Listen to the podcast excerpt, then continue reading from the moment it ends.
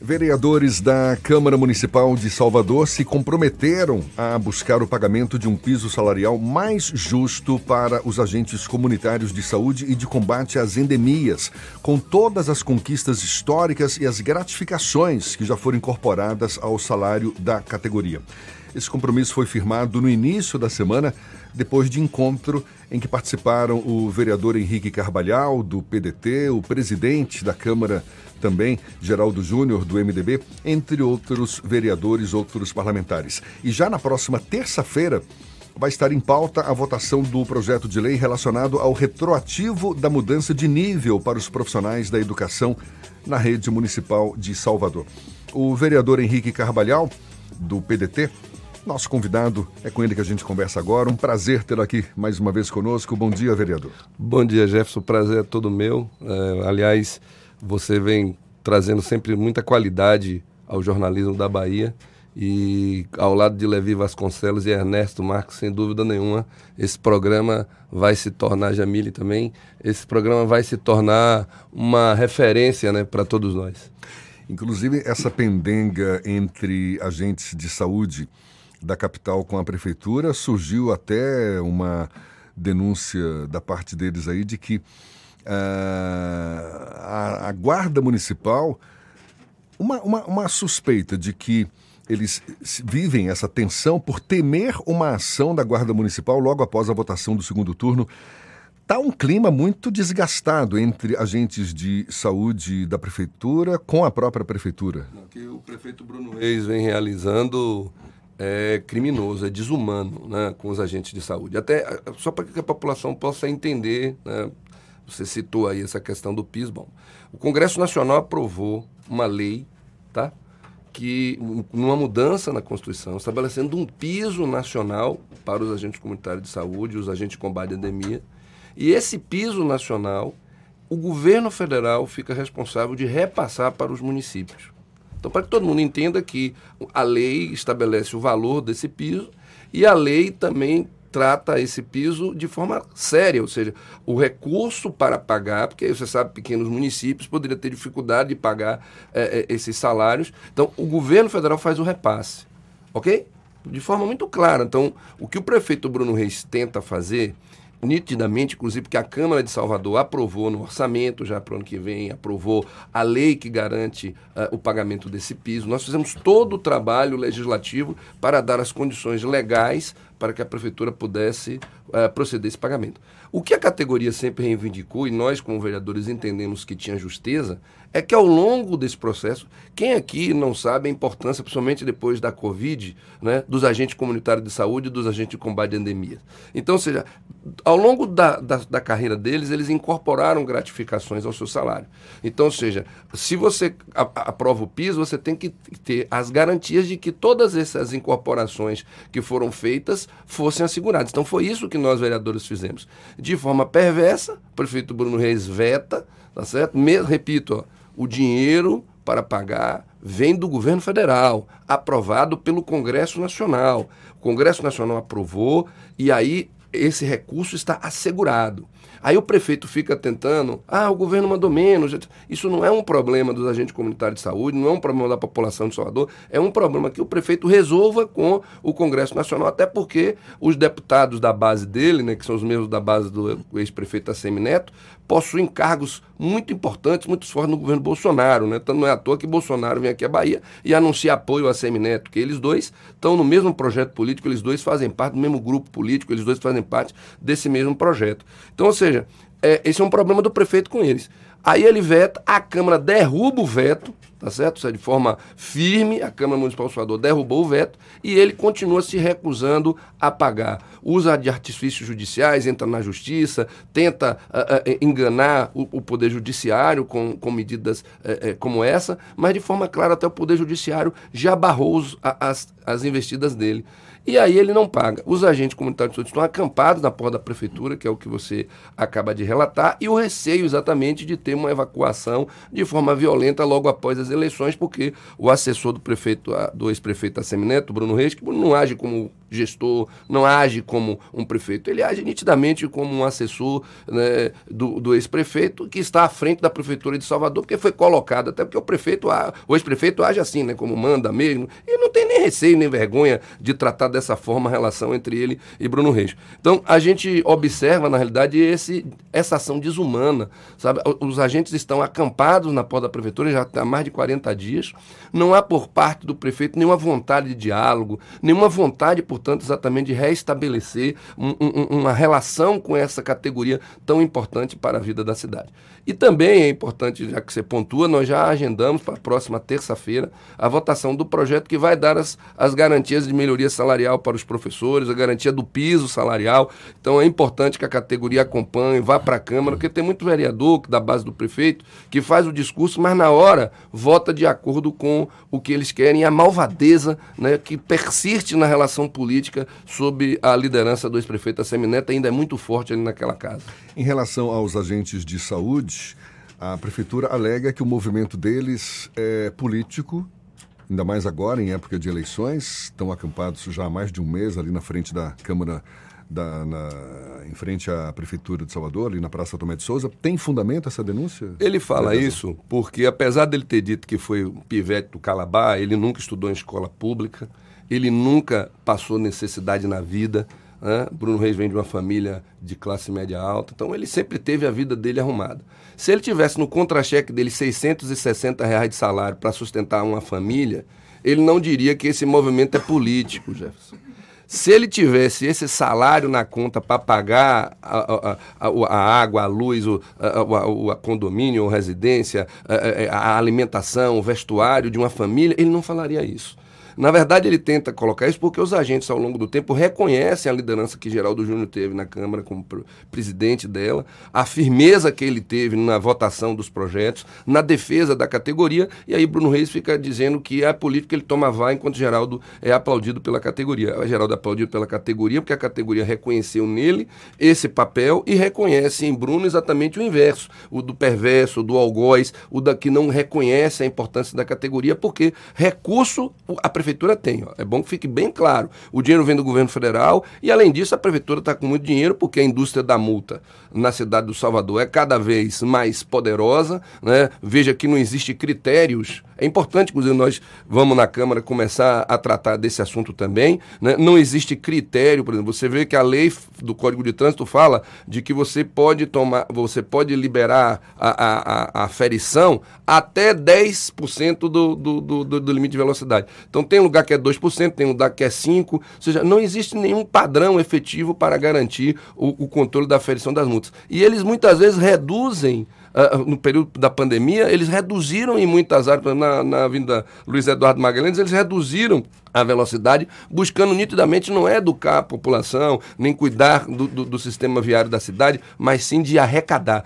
Além, além da, da da, das multas, da indústria das multas, o IPTU, que leva inúmeras, inúmeros empreendimentos na cidade a diminuir, o TFF, né? São taxas e mais taxas que sufocam a, a uma cidade como Salvador, que tem, no, tem na atividade né, do terceiro setor a sua grande possibilidade de geração de emprego e renda. Então a gente percebe nitidamente de que essa perversidade que a cidade vem, vem enfrentando, nós vereadores vamos ter que apertar mais, vamos ter que estudar. Então, o recurso ele tem, agora ele prefere gastar né, de forma irresponsável, garantindo aos minutos, famosos minutos, que a população talvez não entenda isso que a gente chama de minutos, é a turma que está de amigos do entorno do ex-prefeito da Semineto, que são controladores de empresas, de negócios que são realizados na prefeitura, muitas vezes de forma esquisita, como é o caso lá do Manuel Dendê, que já foi formado, inclusive, uma comissão para que a gente possa investigar o que está ocorrendo, a forma tirânica que está sendo tratada a população que detém o é, é, é, propriedades na, naquele entorno, uma obra importante, mas que é preciso ser investigado, inclusive o sobrepreço né, que está sendo realizado. O BRT, por exemplo, é uma vergonha. 800 milhões de reais investidos numa obra que você passa. Basta a população andar ali no entorno da região onde já está inaugurado o primeiro trecho do BRT, que você vê que ninguém usa.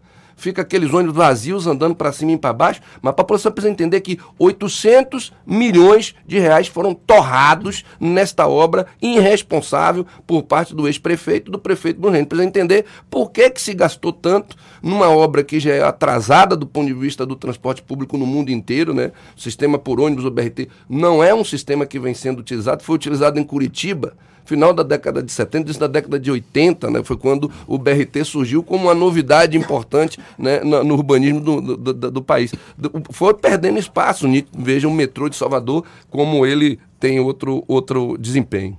Vereador Henrique Carvalhal, a gente está há dois dias do segundo turno das eleições, não dá para não tocar nesse assunto. Aliás, ontem na TV Bahia, o que seria o último debate entre a Neto e Jerônimo acabou sendo uma sabatina com a Neto, que aproveitou para criticar seu adversário, inclusive questionando por que, que ele não aparecia em nenhum dos debates desse segundo turno ao mesmo tempo em que ele também não apareceu no segundo e não tocou nesse assunto, mas eu preferia que o senhor comentasse. O que, que o senhor achou? Certamente acompanhou essa sabatina ontem feita com a Semineto. Muito triste a gente vê o desespero do ex-prefeito de Salvador. Muito triste. Primeiro que até na, é, na empresa de propriedade da família dele, né? Ele se sente bastante à vontade, né? Para falar o que quiser. Hum, inclusive, eu vinha comentando hoje, né? Ele utilizando a morte da a estudante cristal, né? ou seja, uma coisa absurda. Ou seja, nós vivemos uma epidemia de violência no país e a gente não pode usar uma tragédia pessoal né? envolvendo uma família, tem uma, uma criança, uma pessoa que foi morta por uma viciada em crack. Né? E que uh, não, isso não pode ser utilizado no momento de disputa eleitoral. Né? Ou seja, aquilo dali demonstra um nível, né? Qual, como é a pessoa a Semineto, quem é ele, né? Ele utiliza qualquer coisa, qualquer artifício para almejar o poder, né? E no fundo ele sabe que vai perder, vai tomar uma surra na, na, na eleitoral no domingo, né? Por conta do filho do vaqueiro, né? Derrotando o neto do coroné mas o filho do vaqueiro Jerônimo Rodrigues vai dar uma surra eleitoral nele. Então, no fundo, o que Neto tenta agora fazer é diminuir os danos né, como ele almeja preservar-se na política, uh, ele tenta, na realidade, diminuir os danos à, à sua imagem. Uh, ele fugiu de todos os debates no primeiro turno, uh, dizia que ia ganhar a eleição, e agora, como rei, como príncipe, ele quer que Jerônimo vá para debate, debater com ele, etc. Como eu lhe disse, numa tentativa de tentar reduzir os danos que essa surra eleitoral que ele vai tomar no domingo uh, possa lhe causar. Só que Jerônimo tinha um conjunto de outras formas de fazer política, de discutir com a população. Ontem, no horário enquanto é, é, a Semineto estava na empresa da família dele, é, Jerônimo estava em Jequié, numa multidão, num evento belíssimo, uma maravilha de evento, em que ele lá podia discutir com a população de Jequié um projeto específico para aquela comunidade. Então, por que, é que ele iria debater com a Semineto que fugiu de todos os debates no primeiro turno, quando inclusive o Jerônimo teve a oportunidade de discutir com todos os outros todas as candidaturas que lá estavam. A candidatura eh, oficial de Bolsonaro, que era João Roma, mas nós sabemos que a candidatura de Neto também é candidatura de Bolsonaro, né? Bolsonaro tinha dois candidatos, agora tem um que é Semineto.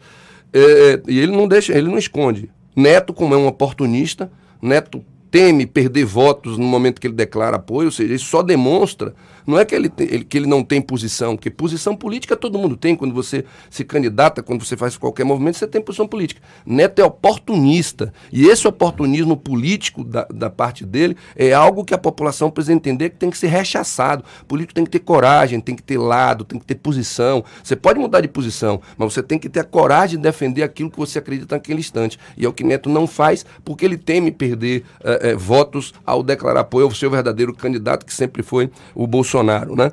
Então, o que nós assistimos é que ele, como um ditador poderoso, acha que ele pode dizer às pessoas a hora e quando ele quer debater. Né? A hora é o momento que lhe interessa. Então, isso é muito triste a gente perceber, principalmente esse desespero, a forma raivosa, desesperada como ele eh, se posicionou ontem. O fundamental é que nós estamos concluindo uma campanha na Bahia, uma campanha propositiva, em que nós apresentamos ao povo da Bahia uma posição política clara para o Brasil, uma posição política clara para o Estado da Bahia, quais são as prioridades de atuação. Você vê de forma irresponsável, ele tenta dizer que Jerônimo não teve um bom desempenho como secretário de Educação, porque de fato ele não conhece absolutamente nada do que foi o enfrentamento da pandemia. Quando o Jerônimo foi secretário de Educação, ele enfrentou a pandemia e enfrentou de forma firme. Ele garantiu as condições para que as escolas pudessem servir de instrumento de, un, de unidade da, do povo enfrentar a, a, a pandemia em um momento tão difícil como foi aquele.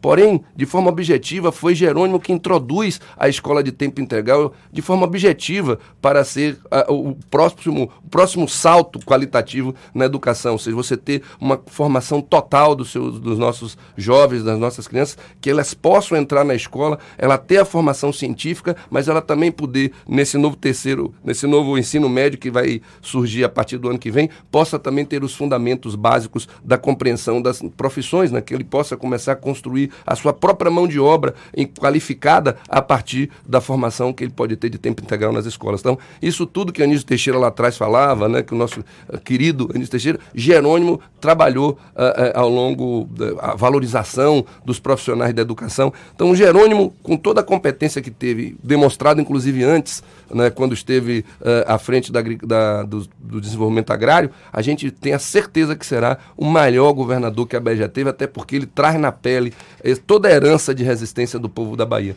Então, eu não tenho dúvida que domingo nós iremos assistir o filho do vaqueiro dar uma surra eleitoral no neto do coronel. Para a gente encerrar rapidinho, o fato de Jerônimo não ter participado de nenhum debate nessa reta final para o segundo turno agora, isso pelo menos não frustra a expectativa de quem esperava exatamente que ele aparecesse e, e, e pudesse confrontar-se com a Semineto, seu principal adversário, e expor melhor também seus pontos de vista? Não, não, não rola um pouquinho desse sentimento? Eu acho que não, porque é isso que talvez as pessoas é, e você com a sua competência é, jornalística sabe.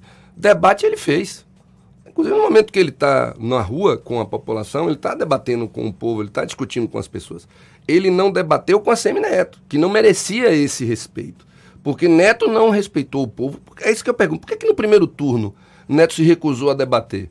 Neto só foi debater na, na, no, depois de muita pressão na empresa da família dele, onde ele controlava as regras, onde ele tinha acesso, portanto, aos profissionais que lá estariam, etc. No caso, ele se recusou a fazer debate, em, ele não foi fazer debate em lugar nenhum. E Jerônimo estava o tempo inteiro aberto ao debate. Quando vira as urnas, Jerônimo dá uma surra, a gente não ganhou a eleição no primeiro turno por 44 mil votos.